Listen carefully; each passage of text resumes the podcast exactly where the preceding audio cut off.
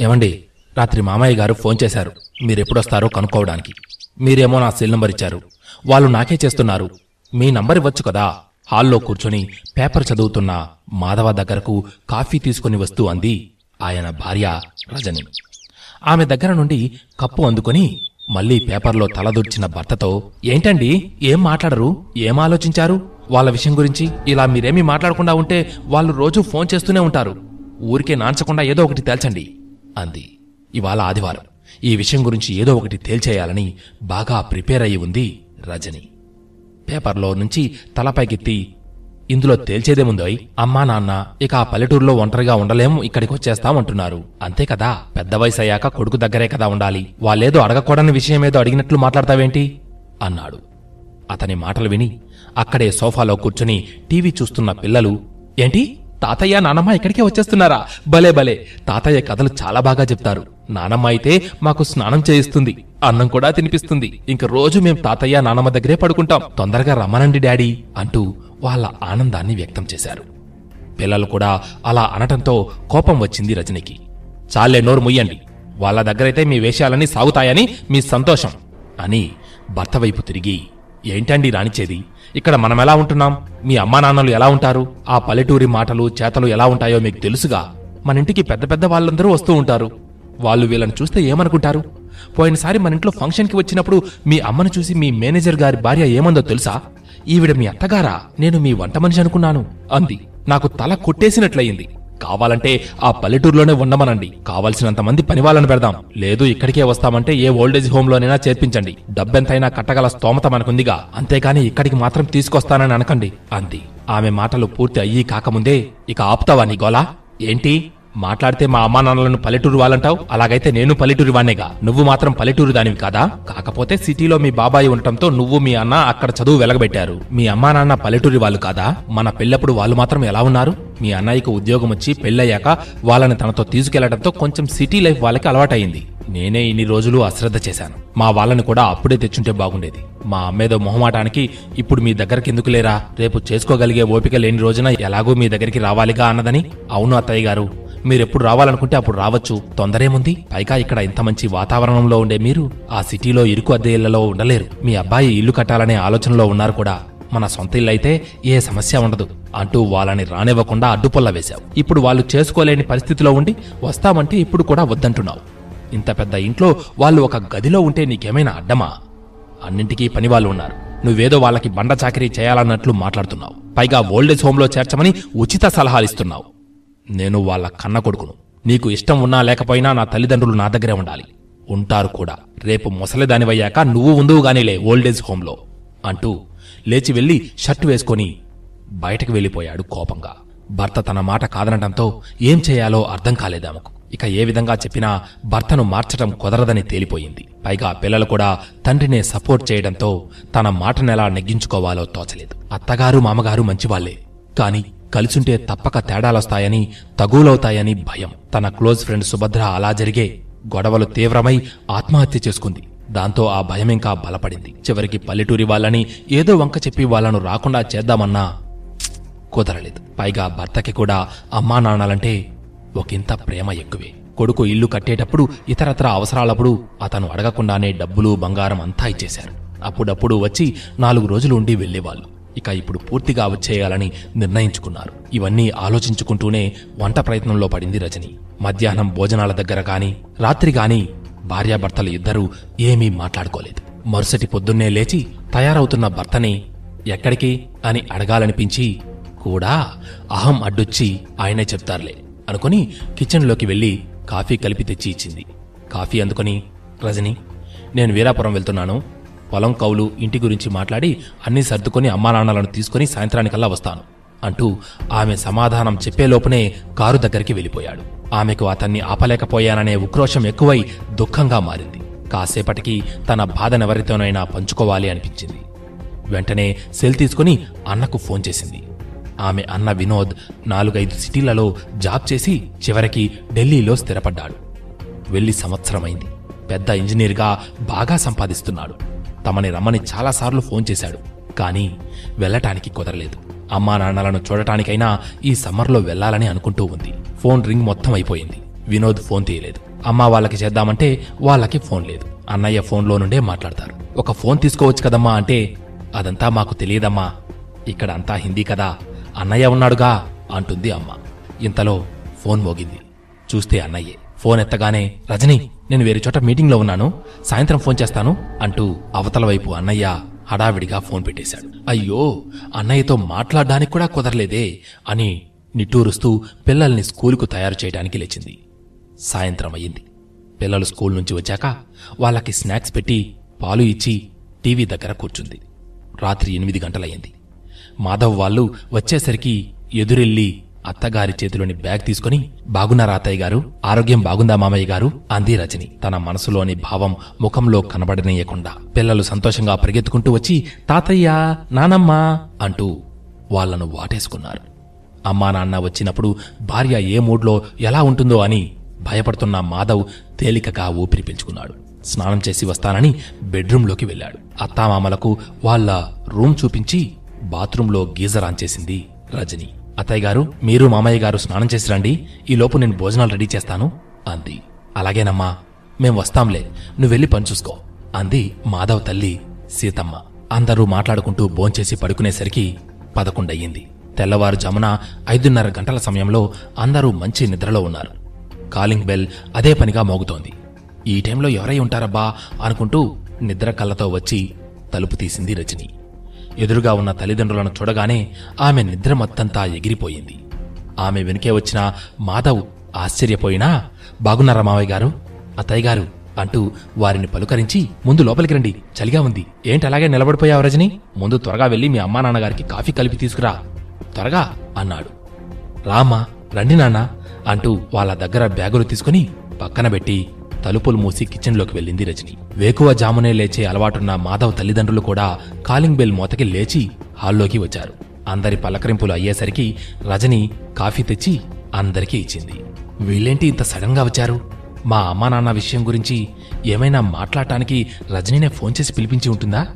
అని ఒక నిమిషం సందేహపడ్డాడు మాధవ్. కానీ ఆమె ముఖం చూస్తే ఆమెకు కూడా వాళ్ళ రాక గురించి తెలియదని అర్థమైంది మౌనంగా కాఫీ తాగుతున్న అత్తమామలను గమనించాడు. వాళ్ళు కొంచెం తేడాగా కనిపిస్తున్నారు. ఇది వరకున్నంత సంతోషం కళ కాంతి వాళ్ళ ముఖాల్లో కనిపించడం లేదు. అతనికన్నా ముందుగానే తల్లిదండ్రులను చూసిన మరు నిమిషంలోనే వాళ్ళ ముఖాల్లోని తేడాని రజని గమనించేసింది. ఎంతైనా కూతురు కదా. వదినగారు అంత దూరం ఢిల్లీ నుంచి మీ ఇద్దరే వచ్చారా? అని ఆశ్చర్యంగా అడిగింది సీతమ్మ. లేదదిన గారు మాతో వినోద్ కూడా వచ్చాడు. వాడికి బెంగళూరులో ఏవో మీటింగులున్నాయట వెళ్తున్నాను అన్నాడు. మేము వస్తాంరా అమ్మాయి దగ్గరికి అంటే ఇలా తీసుకొచ్చాడు. మమ్మల్ని ఆటో ఎక్కించి వాడు ఎయిర్పోర్ట్కి వెళ్ళాడు అంది. అన్నయ్య వచ్చాడా? అయితే ఇక్కడికి రాడట్నా? కోపంగా అంది రజని. లేదమ్మా ఎల్లుండి వస్తాడు. ఆ రోజు రాత్రికి మళ్ళీ వెళ్ళిపోతాం ముగ్గురం. అంది రజని తల్లి సావిత్రమ్మ. అదేంటమ్మా? అంత దూరం నుంచి వచ్చి ఒక పది రోజులైనా ఉండకుండా ఎలా వెళ్తారు? మళ్ళీ మీరెప్పుడొస్తారో అదేం కుదరదు. అన్నయ్యను రాణి నేను అడుగుతాను. అంది. వద్దమ్మా అడగొద్దు. అన్నయ్య తోడు లేకుండా మేం ఒక్కళ్ళము మళ్ళీ అంత దూరం వెళ్ళలేంగా అందుకని వెళతాంలే అంటూ కళ్ళు తుడుచుకుంటున్న తల్లిని చూసి ఏదో జరిగిందని అర్థమైంది రజనికి. మాధవ పిల్లలు వెళ్ళిపోయాక తల్లితో మాట్లాడి ఏం జరిగిందో తెలుసుకోవాలి అనుకుంది. అందరూ వెళ్ళిపోయాక తల్లి గదిలోకి వెళ్ళింది. అక్కడే అత్తమామలు కూడా ఉండేసరికి కాసేపు ఏదో మాట్లాడి వచ్చేసింది. ఇక మధ్యాహ్నం భోజనాలప్పుడు తరువాత కూడా వాళ్ళు నలుగురు మాట్లాడుకుంటూనే ఉన్నారు. ఇలా రాత్రి వరకు కుదరలేదు. రాత్రి భోజనాలైన తర్వాత మాధవ పిల్లలు అత్తమామల గదిలోకి వెళ్ళారు అప్పుడు తల్లిదండ్రుల గదిలోకి వెళ్ళింది రజని. తల్లి ఒక్కతే ఉంది. నాన్నయ్యరమ్మా అంది. మీ అత్తయ్య గారి గదిలోకి వెళ్ళారమ్మా. అబ్బాయి పిల్లలు కూడా అక్కడే ఉన్నారుగా. మాట్లాడుతున్నారు. సరే నాన్న లేకపోయినా పర్వాలేదులే అనుకుని అమ్మా నువ్వు నాన్న అలా ఉన్నారేంటి? ఉదయం నుండి ఈ విషయం అడగాలని ఎంత తపన పడ్డాను? మాట్లాడటానికి కుదరలేదు. ఏం జరిగిందమ్మా? చెప్పవా? అంది. కూతురు అలా అడిగేసరికి ఆ తల్లికి దుఃఖం ఆగలేదు. గుండెలవిసేలా రోదిస్తున్న తల్లిని ఎలా ఓదార్చాలో తెలియలేదు రజనీకి. తన కళ్ళ వెంట నీళ్ళొచ్చేశాయి కొంతసేపటికి ఏం చెప్పను తల్లి? మీ వదిన చాలా మారిపోయింది ఢిల్లీ వెళ్ళాక. ఇప్పుడు ఇన్నాళ్ళకి మీ వదినకి మేము మా మాటలు చేతలు నచ్చటం లేదు. ఇంటికి పెద్ద పెద్ద ఆఫీసర్లు కలెక్టర్లు వస్తారట. పార్టీలు జరుగుతాయట. వాళ్ళలో మేముంటే బాగోదట. ఏం చెప్పిందో ఏం చేసిందో మీ అన్నయ్యను కూడా మార్చేసింది.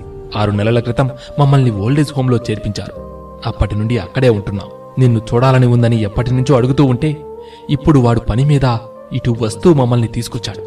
రేపు వెళ్ళేటప్పుడు ఢిల్లీలో దిగగానే మమ్మల్ని ఆ ఓల్డేజ్ హోంలో వదిలేసి వాడు ఇంటికి వెళ్ళిపోతాడు. ఏ జన్మలో ఏ పాపం చేశామో దేవుడు మా నుదుటిన ఇలా రాశాడు. చూడమ్మా రజని ఎంతో ఆశతో బిడ్డల్ని కని మరెంతో ప్రేమతో వాళ్ళని పెంచి పెద్ద చేసి చదివించి వాళ్ళు మంచి స్థితిలో ఉంటే చూసి ఆనందిస్తారు తల్లిదండ్రులు. పెళ్ళి చేసి వాళ్ళ పిల్లా పాపలతో ఆడుకుంటూ కొడుకు దగ్గరే కన్నుమోయాలని కోరుకుంటారు ఏ తల్లిదండ్రులైనా. కానీ కొడుకు పెళ్ళి చేసి కొడుకుని కోడలి చేతికి అప్పగిస్తే వాడు భార్య చేతిలో కీలుబొమ్మగా మారి తమను నిరాదరిస్తే ఆ తల్లిదండ్రులు పడే బాధ వేదన ఎలా ఉంటుందో అనుభవించే వారికే తెలుస్తుందమ్మా. వాళ్ళ దుఃఖాన్నెవరూ తీర్చలేరు. మీరు మాకు వద్దు మా దగ్గర ఉండద్దు మా ఇంటికి రావద్దు అంటే మేమే కాదు. ఈ వయసులో ఉన్న ఏ తల్లిదండ్రులైనా ఎలా తట్టుకోగలరు? ఈ మాటలు అంటూ దుఃఖంతో ఆమె గొంతు పూడుకుపోయింది. మీ అన్నలాగా డబ్బున్న వాళ్ళు కన్నవాళ్ళని వృద్ధాశ్రమాలలో పడేసిపోతున్నారు. డబ్బు లేని వాళ్ళు ముసలి వాళ్ళని వాళ్ళ కర్మానికి రోడ్ల మీద వదిలేసిపోతున్నారు. పని చేసుకోగలిగే శక్తి ఉన్నవాళ్ళు ఎలాగో అలా పని చేసుకుని బ్రతికిడిస్తున్నారు. పని చేయగలిగే శక్తి లేని వాళ్ళు పని చేయలేక తిండి లేక అడుక్కోవటానికి ముఖం చెల్లక బలవంతంగా ప్రాణాలు తీసుకుంటున్నారు. ఇలా జరగటానికి కారణమేంటో తెలుసా తల్లి? కొంతమంది కొంతమంది ఏంటి చాలామంది కోడళ్ళు అత్తమామలు కూడా తమ తల్లిదండ్రుల లాంటి వారే కదా అని అనుకోకపోవటమే.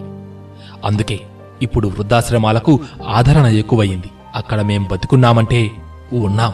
అంతే. మా మనసులెంత కుమిలిపోతున్నాయో నీ అన్నా వదినలకు అక్కర్లేదు. మాకు ఈ శిక్ష ఎందుకు పడిందో తెలియదు కాని మేమనుభవిస్తున్న ఈ వ్యధ ఇంకెవరికీ రాకూడదమ్మా అంటూ మళ్ళీ దుఃఖం ఉప్పెనలాగా ముంచుకురాగా కూతుర్ని కౌగిలించుకుని బోరుమంది ఆ తల్లి. తల్లి మాటలకు రజనీకి చెంప మీద చెల్లున చర్చినట్లనిపించింది అంత బాధలో కూడా.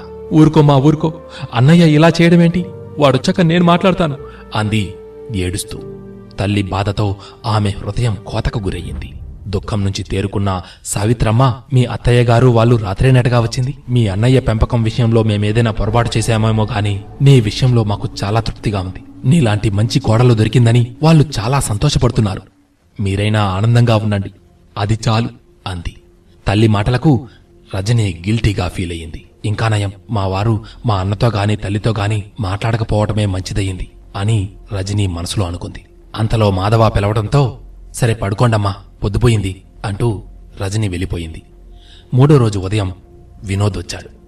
అదే రజనీ వాళ్ళ అన్నయ్య. అతను రాగానే తల్లిదండ్రుల ముఖంలో కాంతి తగ్గడం గమనించింది. అన్నతో మాట్లాడాలన్నా అందరూ అతని చుట్టూ ఉన్నారు. సాయంత్రం వరకు అలాగే జరిగిపోయింది. సాయంత్రం అందరూ టీ తాగటం అయ్యాక వినోద్ తల్లితో అమ్మా ఇక్కడ బయలుదేరదాం. ఎనిమిది గంటలకు ట్రైన్ ఉంది అన్నాడు. అందరూ ఉన్నా కూడా అక్కడ ఒక్క క్షణం నిశ్శబ్దం ఆవరించింది. అంతలో మాధవ్ గొంతు సవరించుకుని చూడు వినోద్ ఇక నుండి అత్తయ్య గారు మామయ్య గారు కూడా మా ఇంట్లోనే మా దగ్గరే ఉంటారు అన్నాడు. మాధవ్ మాటలకు వినోద్ రజని అత్తమామలు విస్తుపోయి చూశారు. అది వాళ్ళకు ఊహించని పరిణామం.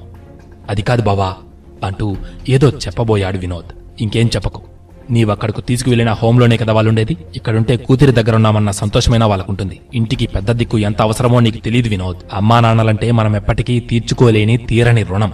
పెద్దవారితో కలిసుండాలి. వాళ్ళకి సంతోషాన్ని కలిగించాలి. అలా ఉంటేనే ఆ ఇంట్లో శాంతి సుఖం సంతోషం ఉంటాయి. ఇలాంటి అభిప్రాయం మనమే మన పిల్లలకు కలిగించాలి. ఇప్పుడు నువ్వు మీ అమ్మా నాన్నలను చేసినట్లే రేపు నీ కొడుకులు నిన్ను చేయరా? దూరంగా ఉంచితే పెద్దవాళ్ళు పడే బాధ నీకెప్పుడే అర్థం కాదులే. నేనేమీ కోపంగా చెప్పడం లేదు. వాళ్ళెక్కడుంటే వాళ్ళకి మనశ్శాంతిగా ఉంటుంది.